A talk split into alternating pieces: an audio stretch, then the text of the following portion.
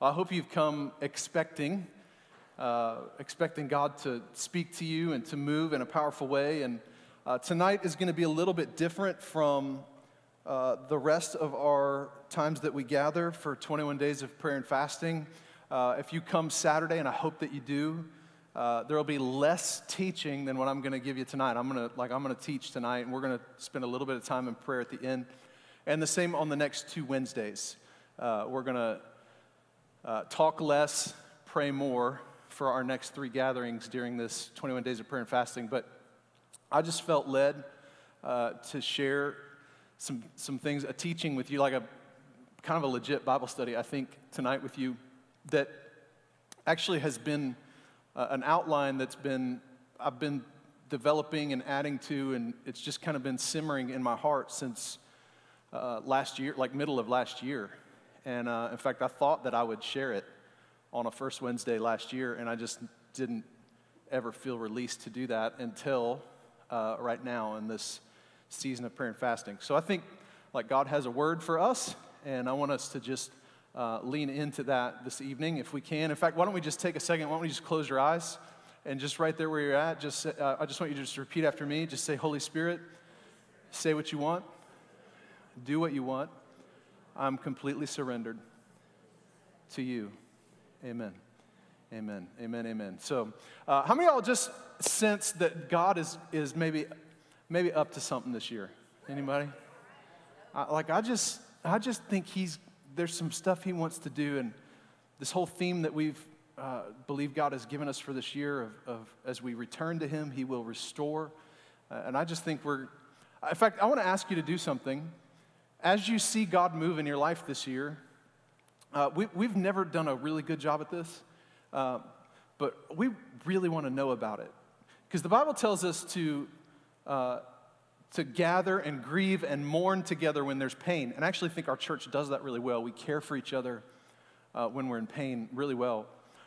Uh, but we don't like really know a lot of times when people are experiencing victory and, and celebrating that. And so, as God brings miracles into your life this year, and He is going to, um, would you tell somebody, like, write it out on a connection card? And, um, and, and, or send it on an email or share it with a small group leader or, or a ministry team leader or somebody. And, um, and we, we, won't, we won't like blast it publicly in a way that would embarrass you or without your permission. Um, but we, we just we want to know. We want to know what God is up to because you never know when your story might be the thing that encourages somebody else's faith to grow up a little bit. Come on, y'all. You with me? And, uh, and so I just want to ask you as we posture ourselves in faith this year, that's one of the things we talked about Sunday, is we're going to honor God by, by trusting Him and having a posture of faith. Um, then, then let's celebrate that. Let's talk about it as God does good things in our lives. And I, I just think like families are going to be restored this year, and addictions are going to be broken off of people's lives, and secrets that are, are in the dark now that we're, we're so scared to talk about. And it's all going to, God's just going to bring deliverance and healing. Come on, somebody. He's, just, he's going to do all of that. He's going to do all of it this year. And, um, and I want to encourage you not to just make this first Wednesday on a second Wednesday a priority uh, as we're in 21 days of prayer and fasting, but maybe just make first Wednesday a priority this year. It is different than a Sunday. Uh, we go more Bible study flow on first Wednesday. And the first year that we really did this monthly, I about killed myself um, because I was preaching lots of Sundays and uh, just so you know, like the, to prepare for First Wednesday is actually more work because we go deeper. And, um, and so then last year, I kind of swung the pendulum the other way, and I was like, Pastor Perry, you are the first Wednesday pastor. And um, so I'm going to I'm to be a little more in balance with that this year. Where we've got kind of a rhythm now for how we plan our speaking calendar and uh, which members of our team will preach throughout the, um, throughout the year. And I'm going to give a little bit more back to, into First Wednesdays this year myself because I just, it's a place that I think I can disciple you and talk to you even in some ways that are a little more direct than what I would on a Sunday when a guest might be like, What, dude? I'm out of here. You know what I'm saying? So, um, so I want to encourage you, if you're all in with Jesus this year, maybe think about making the first Wednesday services a, a, a higher priority uh, if you can and, and get back to all of them because we're, we're going to go deep into God's Word. and we're going to go deep into God's presence when we gather for these First Wednesday services in 2024. Y'all on board with that? Um, uh, so I, I, got a lot to say with, to you, and I'm going to try to do it fast, and we are going to have a little bit of prayer at the end. Um, one other encouragement I have for you, my wife and I were talking about this recently, and I'm, I know, like I know it kind of even is going to sound hypocritical for me to say it because I'm going to sit up here and use this screen because this is just a helpful tool for me to teach. Uh, but you should know, like my own Bible reading, my Bible study, I'm old school. I am paper Bible. I am, I just, I will sometimes use the Bible app to help me keep track of a reading plan, but my actual reading, I want to feel the paper. I want to hear the, I want the smell and the, the page. In fact, I read a story not too long ago about the psychology of reading paper, and we actually tend to retain more and feel better about ourselves because we can see our own progress as the pages turn. Y'all, isn't that fascinating? Um, and so I am for, as we talk about a return to some things and God will restore, I don't know that this is sacred and it's, it's not anything that um, is a sin if you don't do it, but I want to encourage you to think about going old school with your Bible. I grew up in a generation now like that was part of how you knew who was serious about God and who wasn't. It was the size of the Bible they carried into church. You know what I'm saying? It was like, and if you were for real, it was leather, but it was broken and cracked leather because that meant you were using it. You know, you know what I'm saying? My, I remember my grandma's Bible just in the worst shape possible, and almost every page had something written on it, and highlighting and underlines, and just as God was showing her things and teaching her. And I learned so much from that. And so I'm not, I'm not calling for a return to human made religion or traditions. I am saying, like, not all those things are bad. Sometimes they're helpful. You know what I'm saying? And, um, and so maybe just think about getting a paper Bible. We actually, in fact, we have free ones out there if you don't have one, and you can, you can take one of those if you want. And one year Bibles out there that uh, they're supposed to be for sale, but um, maybe we should just let you have those for free too. Maybe they'd move faster. Um, so, uh, um, so get, get yourself hooked up and then bring your Bible to church. Okay? Bring it to church. Be the weirdo. Let's do it. Come on, y'all with me? Uh, so, if you brought your Bible or if you're using your phone or whatever tonight, two main passages that want, we're going to work out of. I've got a bunch of other scriptures I'm going to show you on the screen, but two big ones that I want you to pay attention to uh, Matthew chapter 24 and Second Chronicles chapter 15. Matthew chapter 24 and Second Chronicles chapter 15. And I'm going to tell you how I got to where I am on this teaching with you tonight. Um, I have a lot of friends who do what I do. My wife and I talk a lot about leading a church and ministry. And I'm not trying to make this about us. I don't want, I'm not like, I don't want you to have sympathy on us or anything. I just want to share a little bit of kind of the, the stuff you don't get to see and the human side of this job that we do in ministry. And I would just say, like, 2021, 2022, 2023, there's been some incredible wins, but probably the hardest three years of ministry I've ever had to do. And this is mostly all I've done since I graduated high school. I jumped right into a Bible school program and an internship. I only worked a secular job for just a few years after youth pastoring before coming here to plant a church. And out of all the years that I've done ministry, this has been the most difficult season. It's been the hardest to lead, it's been the hardest to get people to take their spiritual development seriously, which is discouraging sometimes. It's been the hardest to get people to just show up and do stuff and commit and be all in for the kingdom. And I'm not scolding you, this is not a reprimand. I'm just letting you know some of the stuff that I've been feeling. And I, it's been interesting because I've talked to pastors that I'm friends with, and all over the country, this has been a consistent theme. Like, this is harder. Like, stuff that used to work doesn't work. And we're not even sure what works like we're trying everything, and, and then people will, sit, they say they'll show up and serve, and then they don't. Or they, even just like showing up to church consistently. Like, I, I kind of grew up in a generation of if the doors were open, we're going. Until my, my parents kind of got hurt by some stuff and quit church, but my grandma, thank God, kind of still kept me connected and in a relationship with my youth pastor. But if our church was open, Granny was, her name, we called her Granny, Granny was at church. She did WMs, that's what was short for women's ministry. Uh, she, she did intercessory prayer. Uh, she did, we did Sunday morning service and Sunday night, and we didn't do first Wednesday, we did every Wednesday. Like it was just like, we're going. We're going. And I'm not saying that all of those things were healthy. Like some of those things were built up into, it was like a, oh, and Sunday school. So we did Sunday school first. Then we did church. Then we probably did some sort of potluck thing. then, if you were lucky, you might get an hour break and then you're back at six o'clock for Sunday night. I mean, it was just, it was, it was intense. and I don't know that all of that is good, but it's been just, it's been a weird three years. And I wonder if even for some of you, like when we talk about just the spiritual temperature, the atmosphere, the environment, or, and even like, I don't want to, I don't want to trail off into political stuff, but uh, am I the only one that feels like the moral decay and the pace at which it is happening is like on steroids right now? And then it just, and when you do what we do, it kind of, at times, man, I'm just being honest with you, it flat wears me out. I mean, like end of 2022, Amanda and I were both like, I'm so burdened right now. I don't know how much longer I can do this. I didn't want to say that to the church then because I didn't want to freak you out. I'm past it now, so we're all okay. But like, I wasn't sure. Like, I literally said, Hey, God, and there were some people in our church, I probably shouldn't say this.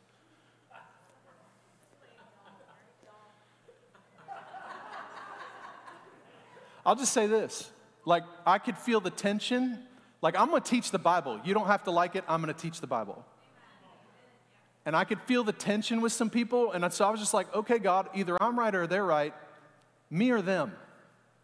Either I stay or they stay. We're not both staying. And I'm still here. So, whew, thank you, Jesus. I like it's just wearing me out. And I wonder if some of y'all have felt just a little like, and we talked about it Sunday, how many of us were not happy with our level of passion and enthusiasm around serving the Lord? And it was, I, honestly, I rolled into Sunday thinking, I bet there would be a few hands. And in both service, it was almost unanimous how many people were like, yeah, I'm not cool with where I'm at right now. And it's just, it's concerning, isn't it? I went to New York City. I know I told you that story on Christmas, but I was sad because my wife and I were there a few years ago, and it's different. Like, I was watching my back. This dude got on the subway, started talking to my family. Your pastor was going to go to jail, y'all. I had a plan. I, was, I had a plan for how I was going to take this dude out if he didn't back up off my family. It's just diff- it was just different. It was just different. And I'm just, I found myself going like, God, what the heck? Can I say that? I'm allowed to say that. I said heck. Like, what is happening? Can I just do a quick survey? How many, some of y'all over the last year or two years have had a, just a feeling of like, man, something's off? Like maybe even in just in you, like something's off. And even your relationship with God. Maybe it's not just church stuff that doesn't work like it used to. Maybe even for you, there's stuff that just like, it doesn't feel like it used to feel. It doesn't work like it used to work. And the conclusion I came to through prayer and just reading the word is this.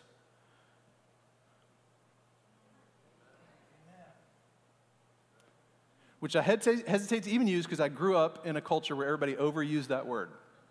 And for us, revival meant you went to church four or five days in a row and everybody fell on the floor.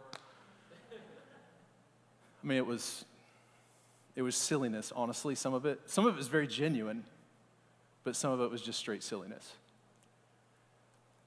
And I am just, at, I am convinced we need revival. Like, I need revival, you need revival, True Life Church needs revival, Newcastle County needs revival, America needs revival. We need a move of God, a supernatural awakening in our, in our, in our country once again.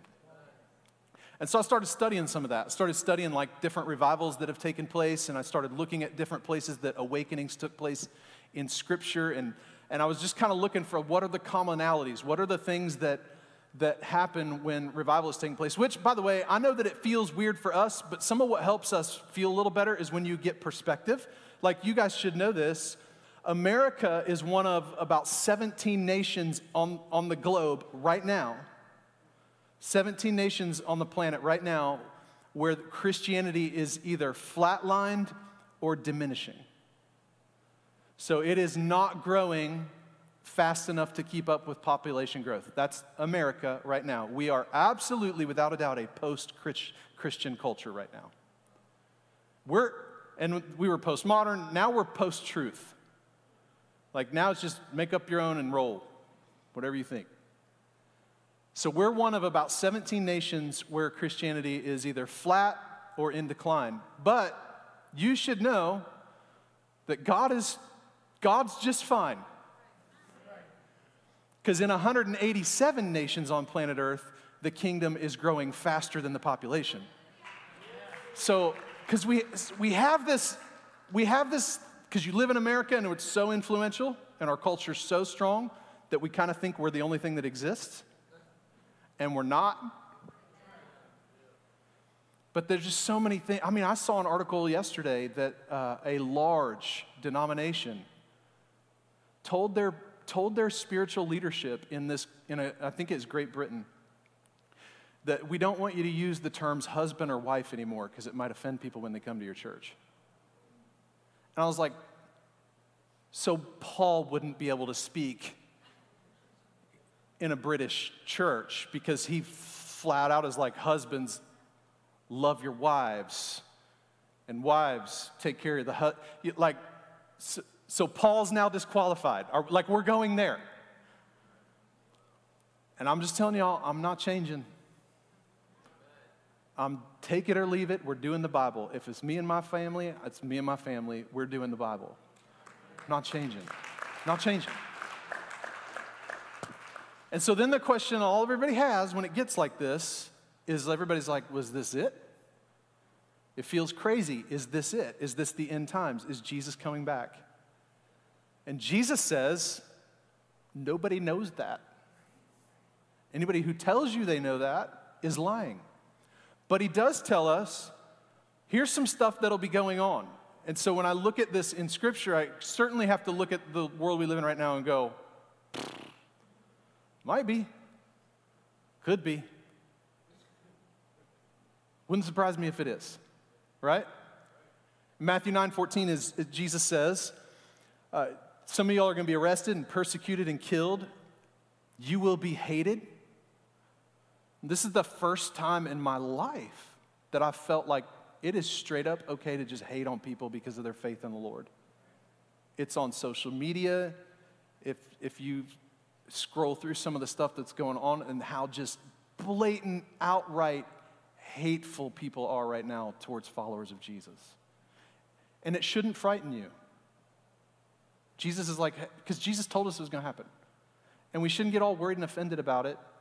And we certainly shouldn't use it to run our favorite ideology up the political flagpole. Anybody's toes bleeding? But Jesus said, like, hey, if you're following me, you're going to be hated all over the world because you're my followers. And many will turn away. I've been in awe of how comfortable some people have been over the last few years, just walking away, just embracing chaotic, unbiblical theology. It's just, it's heart wrenching, and it's like, what is happening? And Jesus was like, I told you. I told you they would. And many are going to turn away from me and betray and hate each other. And many false prophets. Like when I see some of the stuff that pastors are saying right now, And I understand the natural human fear that, like, what if I offend somebody and they don't come to my church anymore? I'm just far more worried about what happens if I offend God. Like, Paul straight up is like, y'all want me to make you happy or God happy? And I don't think he was being arrogant. I think he was drawing his line in the sand and saying, like, this is my boundary. I love you, but I submit to God. And Jesus says it's there's going to be false teachers and they'll appear and they're going to deceive people. People are going to be like, I'm pretty sure I'm right. And you're going to be, and you're going to be like, but the Bible says that I don't care. That's deception. Um, sin will be rampant everywhere, and the love of many will grow cold. Have you noticed just how people just don't care about people? They just don't care. Just don't care. No regard for human life. Like the murder rate right now, crime. I mean, it's just, I'm not trying to be all dramatic. I'm just telling you, like, it has bothered me. I don't know. Has it bothered you? It's bothered me. Maybe I'm the only one that bothered, but it has bothered. I'm just, I'm like, God, I'm bothered. I'm bothered by the world we live in. I find myself getting a little angsty and angry sometimes. I'm just like, man, what is happening? And so Jesus says, all that's going to happen, but the one who endures to the end will be saved. And, everybody say, and. You ready for some good news? He says, so all this is going to be happening. The world's going to be nuts. And somehow, simultaneously, in the midst of all of that, 18, 17, 18 of the most influential nations on planet Earth, they'll be losing their minds, walking away from God. Simultaneously, 187, the kingdom will be growing. Both and. The good news about the kingdom will be preached throughout the whole world so that all nations will hear it, and then the end will come. Is this the end? I don't know. But I feel compelled to teach you based on two premises. Either, either we need to be, either we, we need to know all of this because either we're living in it right now, or it might be coming, and if it comes in your lifetime, wouldn't you be re- like to be ready? So we're either, we're either in it or we need to be ready for it. And then I found another place, and there's, you'll see this pattern all throughout the Old Testament, all throughout the history of God's people. You'll, you'll see this in um, one of the ones I'm going to use is Second Chronicles 15, the other passage that I'm going to show you. And, and you'll see they, they had to deal with it too. During those what? Dark times. They couldn't go to New York either. and there were problems troubling the people of every land. Nation fought against nation, city against city. This is the first time in my lifetime where you've seen, like, in America, like this state rising up against this state and saying, like, well, our way's better, no, our way's better, no, our. It's just, it's weird how divided everybody is. And so there's problems and there's trouble and nation against nation and city against city. Four, and, the, and then we're about to learn what was causing all of this. And you might not be ready for what you see next. I know when I read this, I was like, oh, that wasn't what I thought would come next. So there's dark times, there's war, there's problems, there's, there's violence, there's, there's sin, there's immorality. Why? Who's responsible? Not the devil, God. God was troubling them with every kind of problem. How many know it doesn't matter who you elect president if God's the problem maker? Like, it's not going to matter what your solution is if God's like, mm, no, I'm going to keep stirring this up a little bit. Now, I know what some of you are thinking. You're like, yeah, but that's Old Testament, right? Yes, you're correct. In the Old Testament, God's wrath is very much in the picture, and He is, he is making His wrath known, and He is punishing sin on planet Earth in ways that, I mean, like honestly, aren't you kind of glad it isn't that way right now? Like, some of y'all, you are in danger of a lightning bolt this very second if we're in Old Testament times. You know what I'm saying? But aren't, come on, is anybody else glad? Aren't you glad for the cross? Aren't you glad for Jesus? That God's, God's wrath towards sin was exercised and fulfilled once and for all when Jesus gave his life on the cross. But before that, if you weren't doing it God's way, he'd be like, okay. How about some plagues? How about I send locusts to devour everything? Um, I made these people, they're wonderful, they're, but oh, wait, no, now they're all sinning. How about a flood and we'll just start over? Like, that's Old Testament. Come on, aren't you? I mean, we had some flood warnings yesterday, but aren't you glad the waters are receding right now? They're, right? I'm, gl- I'm gl- I am glad I live under the new covenant. So, God's wrath was, let me say it to you this way God's wrath was active in the Old Testament but his wrath still exists today in a, in a, in a passive way. And I'll show it to you, it's in the Bible. Paul in Romans chapter 1 says, the wrath of God is being, it's being revealed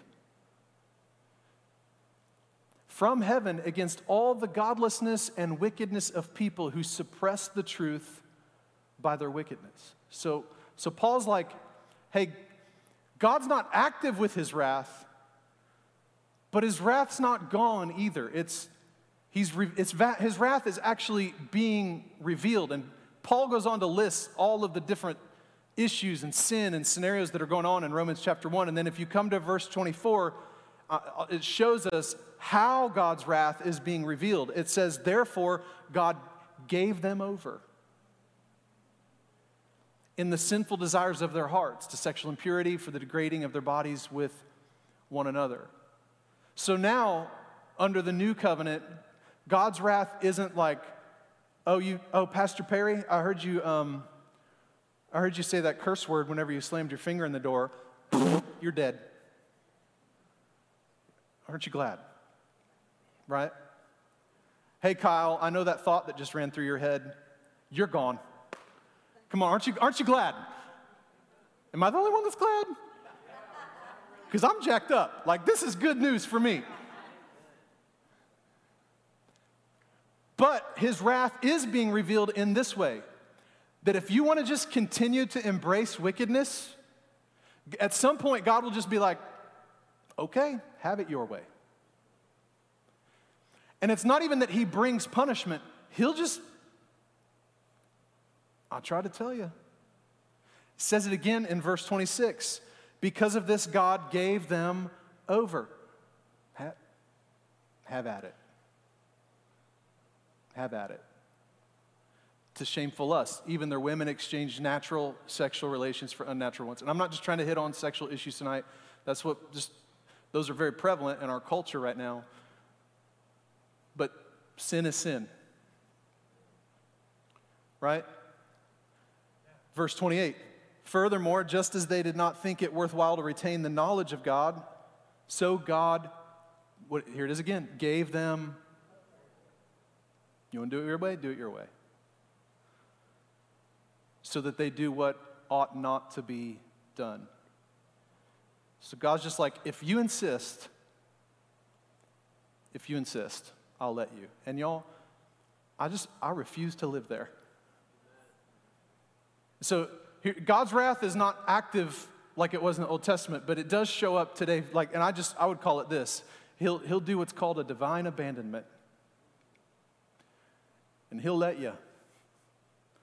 He'll let you take yourself straight to rock bottom. And he'll let you sit and wonder, like, why, is, why are my prayers, why do my prayers feel so empty? I used to feel stuff when I go to church. I don't feel stuff anymore. And then secretly, you've, you've chosen some things that are not God honoring. And when He's tried to convict you of them and draw you to repentance, you've dug your heels in. And you said, No, I want to keep those things, but I also want to feel all tingly when I'm in the presence of God. And God's like, No. I gave you over. Have at it. I love you. Come on, parents. Every parent has done this at some point. When your kids are being obstinate and you're like, okay, fine. You want to? You want to? Okay, go ahead. Sure. You think you can teach yourself to ride a bicycle? Okay. I'll, I'll be inside on Amazon ordering bandage, bandages. Have at it. Have at it. Divine abandonment. And it can happen, y'all. It can happen. And so the, the, then the, the options are I can either be with God. Come on, y'all. I can either be with God, where there's peace and covering and God is involved in everything that's going on in my life, or I can be without God, where there's chaos and exposure and it feels like God is. He's not, he's not talking. So then the question, of course, is what do we do with all that? If I were to ever find myself in a place where maybe I'm experiencing divine abandonment, and this is not a like this is not a guilt shame thing. This is a God's just like just waiting for you. He's not even mad. He's he's heartbroken. He's just like, I'm just waiting for you. I've tried. I've tried. I gave you a whole book. I've, I've given you countless resources and church services, and now, now you don't even have to just go to your church. You got, you can be a connoisseur of church thanks to the internet.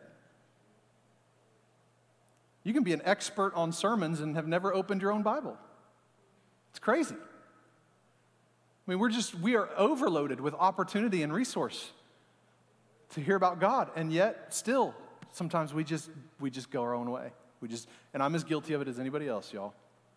I do it too. I get in unhealthy patterns. I make bad choices.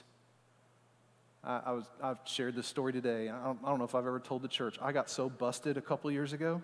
I was just not doing well. I was not doing well at all. And my deal is food. I, my idol, my thing that I will go to if I'm not healthy and my walk with Jesus is not good, is food. I love food. and I was in a, I was just wasn't doing well, and I, I would eat for comfort, and I door dashed myself some IHOP in the middle of the night, and then I hid it. I ate it, and then I hid the trash and the receipts. And I tied up a trash bag and I put it out in our trash pile. Well, what I didn't know is my wife had lost a receipt.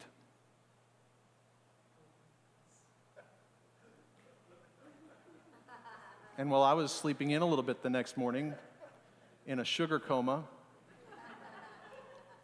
she went digging through the trash for a receipt and found my DoorDash and came to me and said, Jeff, Jeff, Jeff pancakes? At 11 p.m.? And I was so ashamed. I was so ashamed. And that's a, that's a, that's a, those moments where, like, if I could have dug in, I could have been like, what do you care? I'll eat what I want whenever I want. But God was trying to say, like, hey, maybe not the best thing. Maybe not the healthiest option. If I were to find myself in a, in a place of divine appointment, what do I do? What do I do? Well, first you got to make sure that you really understand the problem. And in Second Chronicles chapter 15, verse 3, it says, for, for, for a long time, how, do, how did Israel end up in a dark place? It says, for a long time, Israel was without the the true God, without a priest to teach them, and without the law to instruct them. And I, I don't know if you see what I see there, but there's three withouts. They were without the true God, without a priest to teach them, and without the law to instruct them. And I'm going to talk about these three withouts real quick. I'm going to spend most of the time on the first one because I think it's the one most, most missing from kind of the way we do Christianity today. And it says, the, the first one is, is the first without is this, is that God had been replaced. It didn't say they were without God, it said they were without the true God. In other words, you can have lots of gods. Work can be a God, money can be a God, sex can be a God. Come on, y'all with me? Entertainment can, can be a god. It wasn't that there weren't, they didn't have gods, it was that they had replaced God. They had replaced the true God with something else. God cannot, y'all, and will not be second. He won't. And if you if you want to know, like, well, how do I know if the if I've got like something in my life that has taken the place of the true God, I would encourage you just invite the Holy Spirit to help you assess your pleasure categories. Like, God's good with you having pleasure. He's like, it's even okay to eat pancakes. You're just not supposed to eat them at 11 o'clock at night and hide it from your wife. Assess your pleasure categories and just like, hey, am I, is there a little too, like, he's okay with you having your favorite sports team or, or your favorite meal or, or your favorite concert that you, that you go. He's like, he, he's not freaked out by any of that. The only issue is when, when that, with God's here, and then all of a sudden that thing goes here. Then you, so you still have a God, you just don't have the true God. And when you're serving anything in your life other than the true God, darkness is the end game. So God will not be second. Then the, the, the, the preachers were silent. It says they were without a priest to teach. So I'm, I'm kind of like so concerned with some of what I see going on in the Christian world today. Because we just, this is exactly what the Bible said would happen when, when it says people are just going to go look, they're going to have itching ears, and they're going to go find somebody who will tell them what they want to hear. And I'm not saying that I'm always going to be right. And there are times that I've had, I've gone back and listened to messages I preached years ago and thought, did you even read the Bible, dude? what were you thinking? So thank God there's grace and we can learn and we can get our theology worked out. Can I hear an amen? amen. But it shouldn't I shouldn't go to God's word looking for to have my feelings affirmed. I should take my feelings to God's word and submit them to what his word says. Right? So it's just very simple. Like believe the Bible, teach the Bible. Believe the Bible, teach the Bible. Believe the Bible, and I'm not changing. And you shouldn't either. And I'm, we're just not going to be silent here. We're not going to be silent. And then the last thing is the third without is absolute truth had been abandoned. They, they were without the law. They stopped reading the law, they stopped reading the scripture. And, and I, I'm not trying to go on like a culture rant. In fact, we're about to turn the corner and talk, go a completely different direction. We're to we're going to find the answer to all of this. But y'all, there's not multiple truths, there's just truth. There's not your truth and my truth. And I understand what people are trying to say. I know that your experiences are different than my experiences. But at the end of the day, there's just truth. There's just God's word or not. There's only one. And people are so confused. But God is not.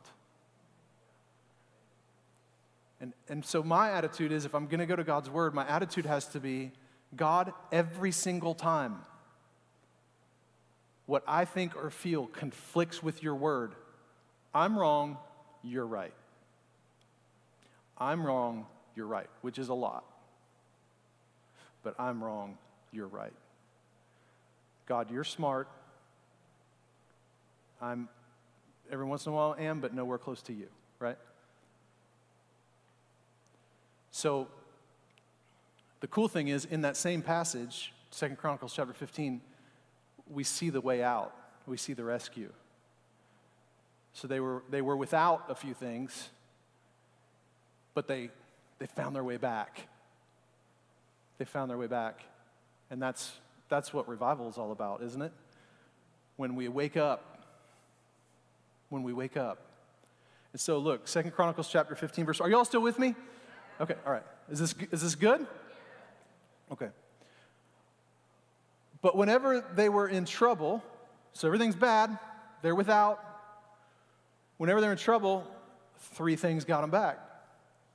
They turned to the Lord, the God of Israel, and sought him out, and they found him. Turned, sought, found. Which means, you know what I want to do in 2024? I want to turn, I want to seek, and I want to find. And you know what I want to do after that? I want to find out if there's anywhere else that I need to turn, seek, and find. And after that, I'm going to turn, seek, find. Y'all with me? Like, I mean, this is how they got back. This is how they got back in favor. This is how they got out of the chaos and got back under the covering of God. And so I, I see three things there that turn to the Lord, seek Him out, and find Him. The first one is uh, a word that um, we just honestly we don't spend enough time on anymore, I don't think. And that, that first one is to turn to the Lord. That, that is the act of repentance. It's, it's just to turn. Repentance is just simply to recognize, like, oh, I was going the wrong direction. I need to stop and I need to turn. Well, where do I turn? To the Lord, to wherever He is, to wherever His word is directing you, to wherever the conviction of the Holy Spirit in your heart is taking you, which, by the way, you can always know if that conviction is conviction by checking it against the word. They will not conflict with each other.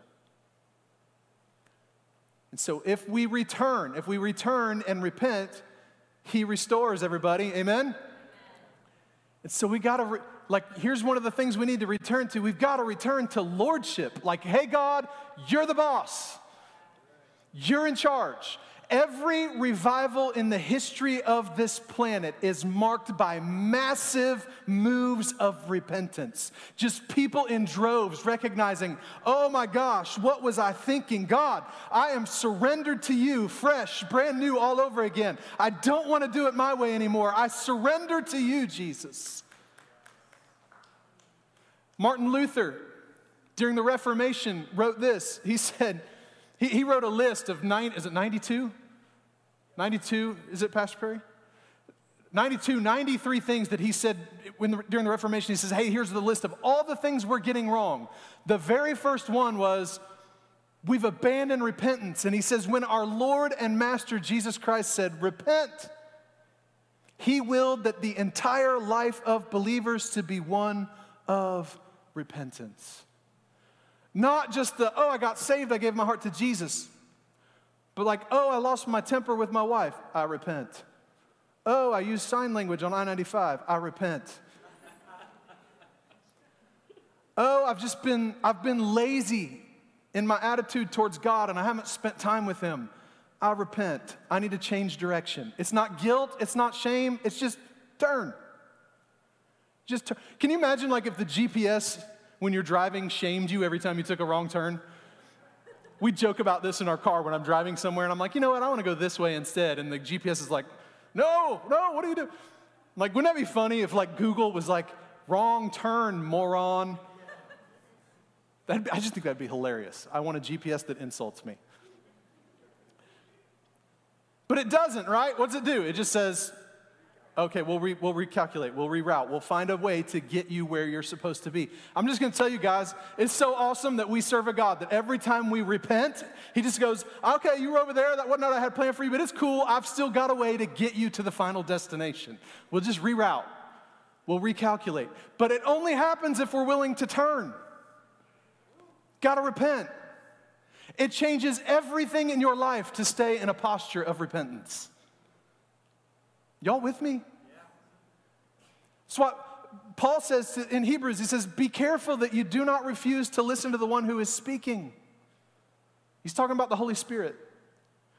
For if the people of Israel did not escape when they refused to listen to Moses, the earthly messenger, we will certainly not escape if we, reject, if we reject the one who speaks to us from heaven. So Paul's like, hey, when the Holy Spirit talks, listen. You're not escaping. He's everywhere. He sees everything, He knows what's going on. And when God spoke from Mount Sinai, his voice shook the earth, but now he makes another promise. Once again, I will shake not only the earth, but the heavens also. This means that all of creation will be shaken and removed so that only unshakable things will remain, since we are receiving a kingdom that is unshakable. In other words, like I think of it like, a, like an old car and you've started putting your own modifications on it, but you don't have the bolts tightened down. And so you go down the road and stuff's just shaking. It's like, like that's some of our spiritual lives right now because you've picked up this habit, you've picked up this idol, you've added this thing in. And so you're trying to take this spiritual journey and stuff's just shaking all over the place. And, and the Holy Spirit's saying to us tonight, like, hey, cut that stuff off. Get that stuff off of you. It's never meant to be there in the first place. And get back to being unshakable in your journey towards what God has for you. Like, that's what he's trying to do. He says, uh, Let us be thankful and please God by worshiping Him with what? Holy fear and awe. So, listen, I, we teach the relationship with Jesus and how we can just come to Him the way we are. It's the same book of the Bible that says we can come boldly into the throne room of God, and He is a relational God, but He is also a God to be reverenced. He's not your co pilot or your homeboy, He's God. He made everything. Come on, y'all. He's to be bowed down before. He's to be looked at with fear and wonder and awe and amazement, and to understand that you will never understand His greatness, His goodness, His massive power, and all that there is to it. Your little brain would just fry in an instant if you could see it all. And when we see Him for who He is, like we have to repent. Like, oh my gosh, what was I thinking? And I'm not asking you to be perfect, church but I'm trying to teach you a way of living that will get God's attention. If you will stay in a posture of being willing to repent, not walking around in fear and guilt all the time, but just, hey, God, am I good? Is this what, you, is this what I, you want me to do? No? Okay, I'll turn. What do you want? You tell me. You're the, you're the boss. I'm willing to repent at any moment. Y'all getting that? That's why, that's why he said that in Second Chronicles chapter 7 if my people who are called by my name will humble themselves and pray and seek my face and turn from their wicked ways, turn from their wicked ways, then I'll hear from heaven, forgive their sins, and restore their land. I think repentance is the one thing most missing from kind of like the Western Christian subculture right now. You want to know you want to know why David got labeled man after God's own heart? It wasn't because he was the most right or the most spiritual. In fact, he was guilty of some of the worst sins out of all God's leaders ever in history. You want to know why David made it back? Because he was the most repentant. He was the most repentant. He was the most willing to go, oh, what was I thinking? God, I'm so sorry. You, you remember what he did? Sent his, sent his army out to fight when he was supposed to be with them. Hung back and watched a neighbor's wife take a bath on the roof of the house. Thought she was beautiful, invited her over, took her for his own, sent her husband out to the front lines of battle, and had him killed so that he could keep Bathsheba for herself. And then he experienced divine abandonment. God was like, mm, no, we're not doing that. But David's response, everybody, Psalm chapter 51 Have mercy on me, God. I'm so sorry.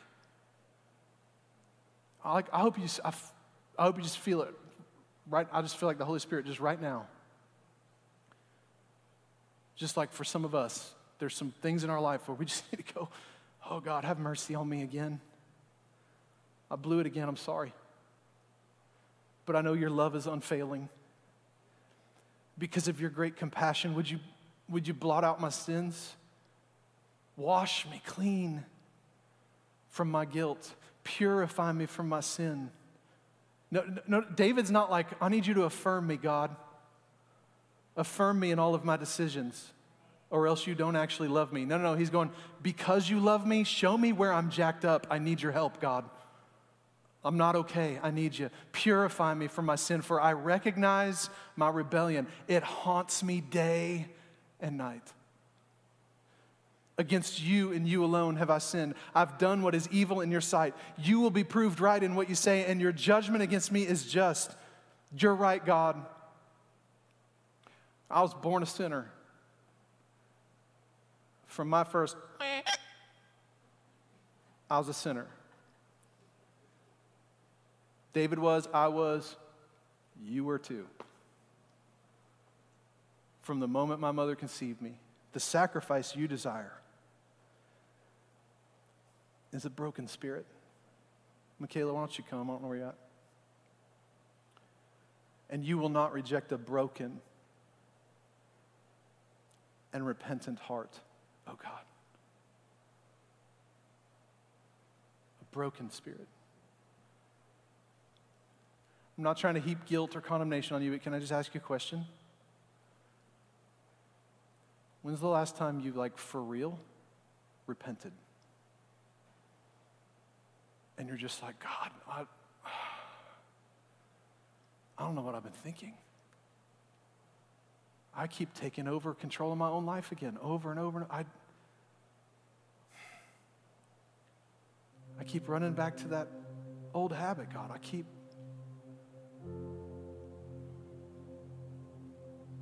I keep hiding pancakes from my wife. God, I just like what? I don't. I don't know your thing. I know my things. And when is the last time that you were just like, I got to turn. I got to turn. I got to turn. You don't have to. You could dig your heels in. You can do that. Well, if God loved me, then he would then he just want me happy. Actually, no, that's nowhere in the Bible. He wants you holy. And your holiness actually will lead to fulfillment.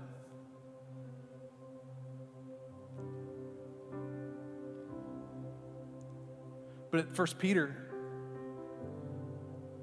chapter 5, verse 5, he, he echoes an Old Testament passage and says, God opposes the proud but gives grace to the humble. So humble yourselves under the mighty power of God, and at the right time, He will lift you up in honor. Can I, can I tell you? I've had some seasons in my life where I've got this wrong and God had to humble me. And if I could, if some of my pain could save you, let me just say this it'd be better if you humble yourself. It would be better if you humble yourself. I, I don't want God to ever have to humble me ever again. I'm sure it's going to happen, but I don't want it to. But if we humble ourselves, then He lifts us up. He lifts us up. So, repentance. They turned. Last two, I'll go quick. They sought Him out. That's prayer. That's why we're in a season right now of prayer and fasting. And I spent a bunch of time on this on Sunday, so I'll just I'll be quick here. Can I just encourage you? Keep seeking keep seeking the Lord in prayer. Keep seeking and keep seeking and keep seeking and keep seeking that He may come and shower righteousness upon you, everybody. That, like we said Sunday, this is our passage for 2024, that He might restore our fortunes, Lord, as streams renew the desert. We're returning to you, God. We're going to repent. We're going to turn and we're going to seek you. We're going to keep seeking you, and we're going to keep seeking you, and we're going to keep seeking you, and we're going to keep seeking you. Habakkuk 3 2, this is, this is what I want right now. It says, I've heard all about you, Lord. I'm filled with awe by your amazing works. In this time of our deep need, help us. Everybody say the next word. Again, like I don't want to just know what God did in the past revivals, I want Him to do it now. So we seek Him in prayer. Help us again as you did in the years gone by. They turned, that's repentance. They sought him in prayer. And then, y'all, they found him. He showed up. It happened. And I don't know if you've experienced it before, it's happened sometimes in this room.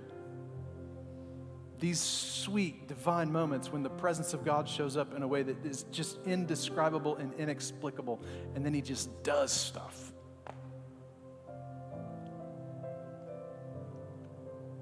We just sit and enjoy his presence and we're repentant, we're broken before him, and we're passionate about worshiping him and seeking him. And let me tell you what I'm most excited about. You know, historically, revivals are marked by two things one is massive repentance, but the other one is an awakening among young people. teenagers and college students. And over the last couple years, we, I've seen in some of the teenagers in our church a spiritual hunger develop. Like they've been some of the most, these 21 days of prayer and fasting that we're in, they will be some of the ones who linger in the front of this room the longest, tears streaming down their face, crying out for God to move in their lives and their families and their generations. And we could learn something from them. I've heard about them going to these. We, we, I told our youth leaders a couple years ago, you got to take our students to this thing in Alabama. There's a conference every year. I want our students there because I want them to see what happens in a room full of thousands of teenagers when everybody's on fire for Jesus and everybody's fired up for God. I want them to experience that and I want them to see what happens. And so we started sending students there. And every time now, I, got, I'll get text messages back from the leaders here. They'll get texts back from my daughter. This last year was funny because my daughter just sent three words big crying moment. Because the presence of God just and students were praying for each other and pouring their hearts out. Y'all remember that? Some of y'all that went? Wouldn't it be cool if it happened here? Wouldn't it be cool if you could be a little bit contagious and some of that would spread to all the old people? Like me. Then we had a group of young adults this past week that went to passion conference. And I'm just telling you, it's happening. Like there is, there is something cooking under the surface in young people in America right now. And they didn't just fill up an arena, they filled up a football stadium. Mercedes Benz Dome. And I had friends texting me from other churches going, I've never, I've never felt anything like what I just felt, like the presence of God just totally wiped me out. In a good way. Some people are like, I thought he wasn't doing that kind of wrath anymore. no, like in a good way. Like he just.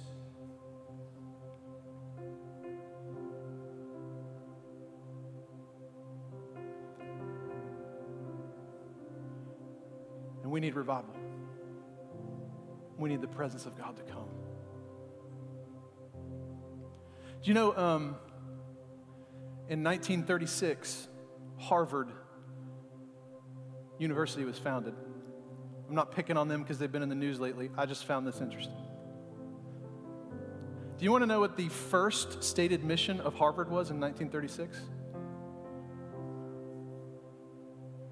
To be plainly instructed and consider well that the main end of your life and studies is to know God and Jesus Christ.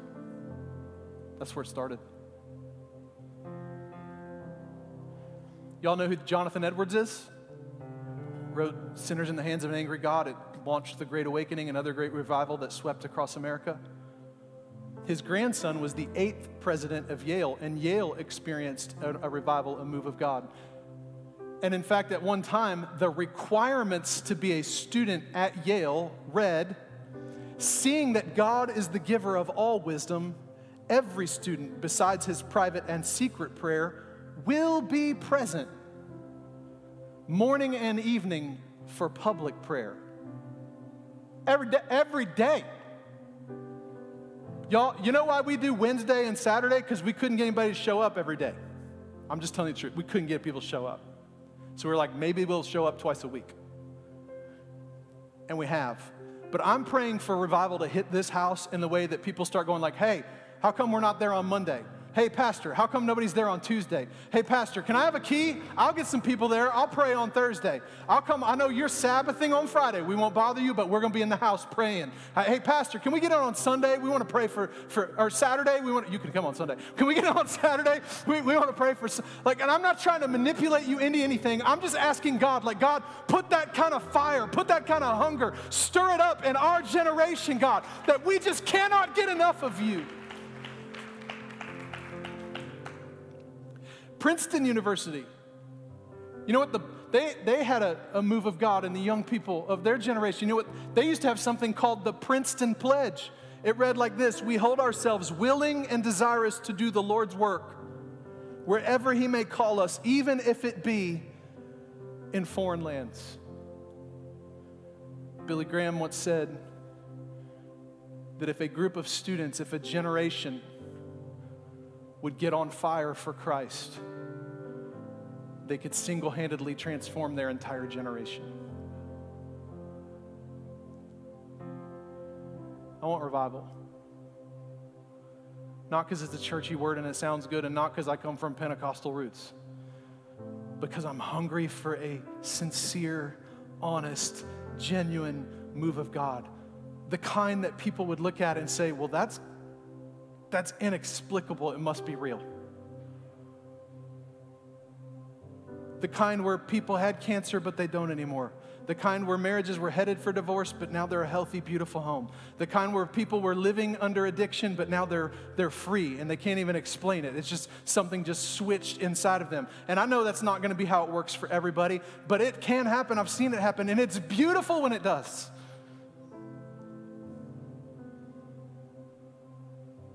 So we're going to shift into prayer. Would you stand in your feet with me tonight? And, and uh, I know what time it is. So at any point, if you need to leave, you just leave.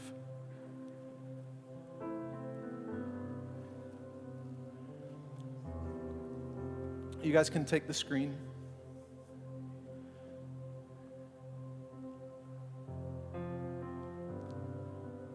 But before we do anything else, Holy Spirit, come.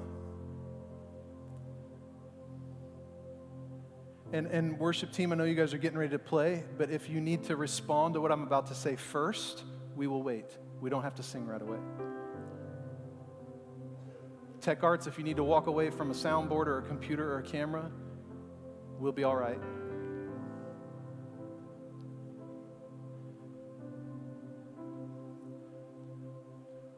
But before we go any further, I just sense the Lord saying, let's come back to repentance.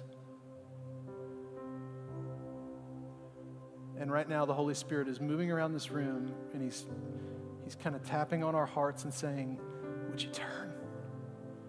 Will you give me that? Will you release that? Will you surrender that?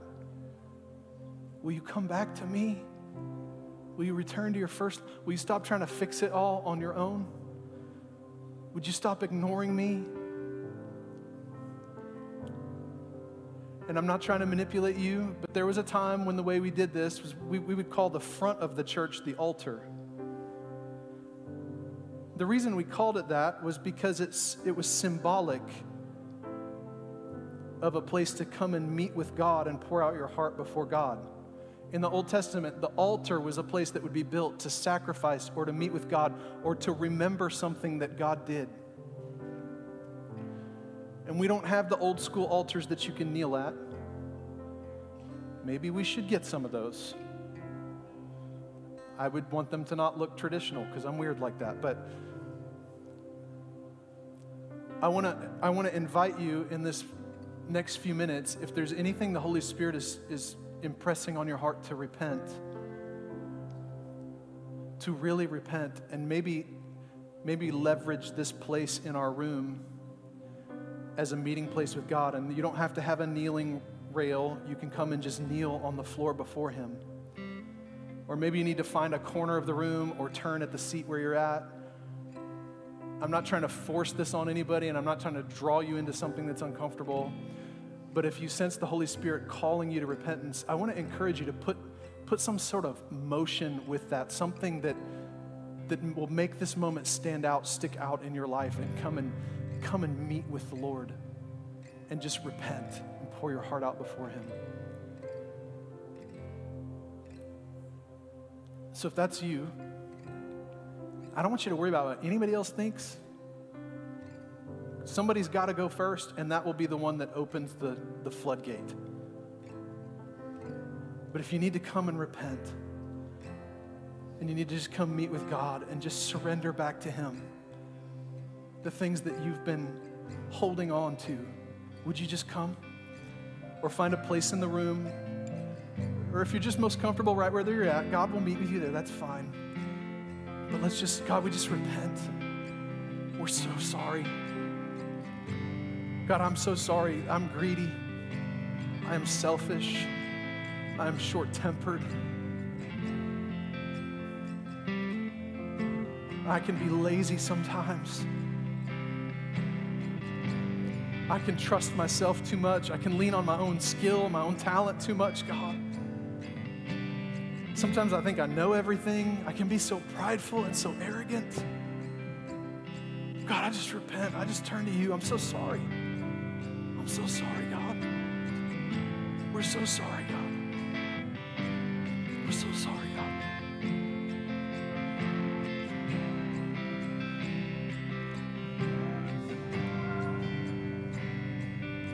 Fire is falling as we sing. Savior is for us. Just pour your heart out to Him.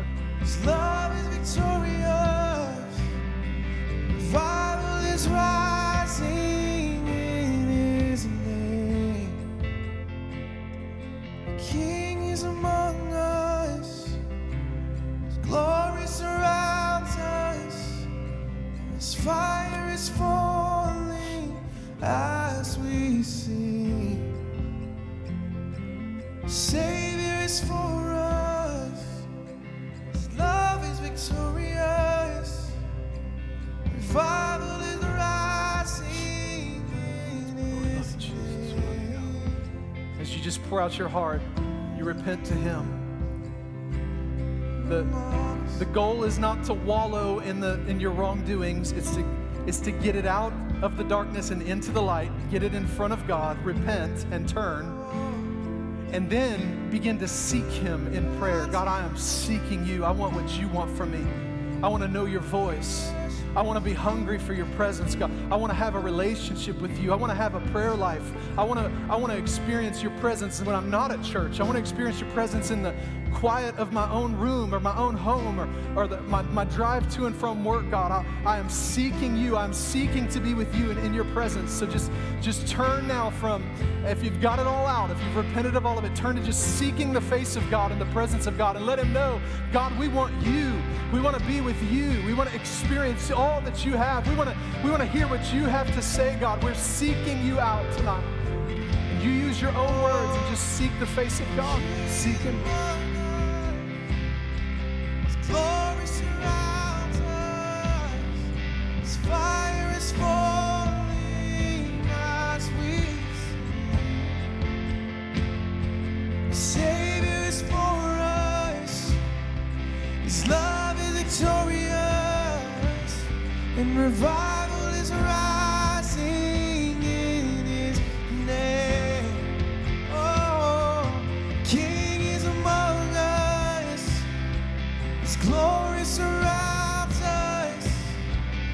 fire is falling as we sing. Savior is for us. His love is victorious.